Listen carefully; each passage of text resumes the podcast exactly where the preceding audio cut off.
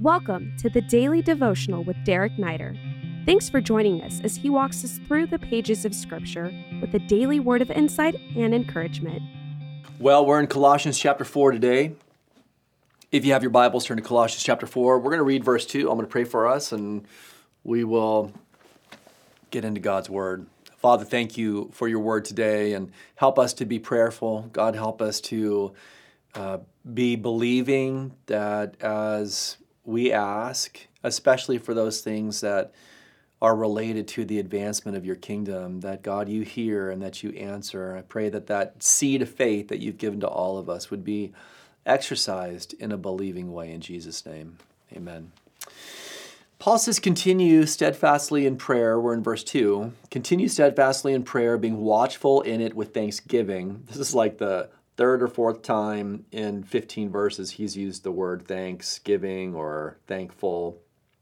At the same time, he says, Pray also for us that God may open to us a door for the word to declare the mystery of God. The, the last thing he says, At the same time, pray also for us that God may open to us a door for the word to declare the mystery of Christ. So, Paul gives an exhortation here uh, to be prayerful. And of course, you know, we've been talking about all these things that qualify um, our lives or characterize our lives healthy families, solid work ethic, um, doing everything that is in accordance to his will and for his glory, being forgiving, walking in love. Like you remember, we've talked about these things. This this final thing or maybe, you know, the second to the last final thing is uh, that we should be praying. We should be praying all the time. We should be watchful, right? In, in Paul's context, that meant that, uh, let me give you the historical background. A watcher was somebody who was set on a wall. Every city had walls to protect itself from invaders.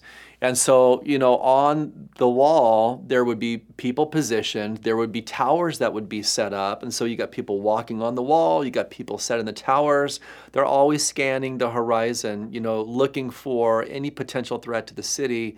And Paul's just saying, hey, we have to have that same spiritual edge in prayer right? We have to have the same spiritual edge in prayer. We really need to be watching. We need to be wise. We need to be aware, cognizant of what it is that God is doing in our lives and in the lives of people around us. And and we should be praying continually, right? It's nonstop. You may have your devotional time here in, in the morning or whenever, and you're going to spend some time in prayer.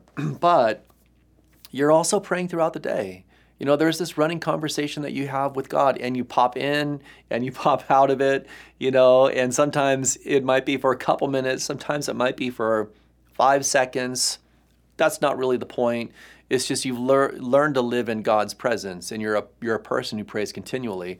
Paul says, in addition to that, I got a personal prayer request, and it's this pray that God would open a door uh, for us to bring, to deliver his word, the mystery of Christ. And so Paul just gives this per, very personal petition, and it's for an open door, right? We, we, there are closed doors and we need God to be the one to open doors so that we can bring the message of the gospel to those who have never heard.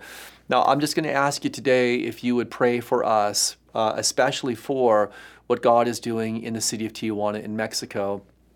We have our Awaken event that's coming up uh, in just a couple of months. And you know the gospel, God willing, is going to be preached to ten, tens of thousands of people. Uh, we're going to have a, a, huge humanitarian effort where uh, we're going to be ministering to people's practical needs. Uh, and then at the same time, we're going to be asking for God to pour out miraculous gifts of healings. Uh, and then, of course, you know, we, we have a, a huge stadium set aside to bring the message of the gospel. None of this happens None of this happens without the people of God praying. And Paul knew that. This is why he uh, pleaded with the people to just spend some time asking God to do what only God can do.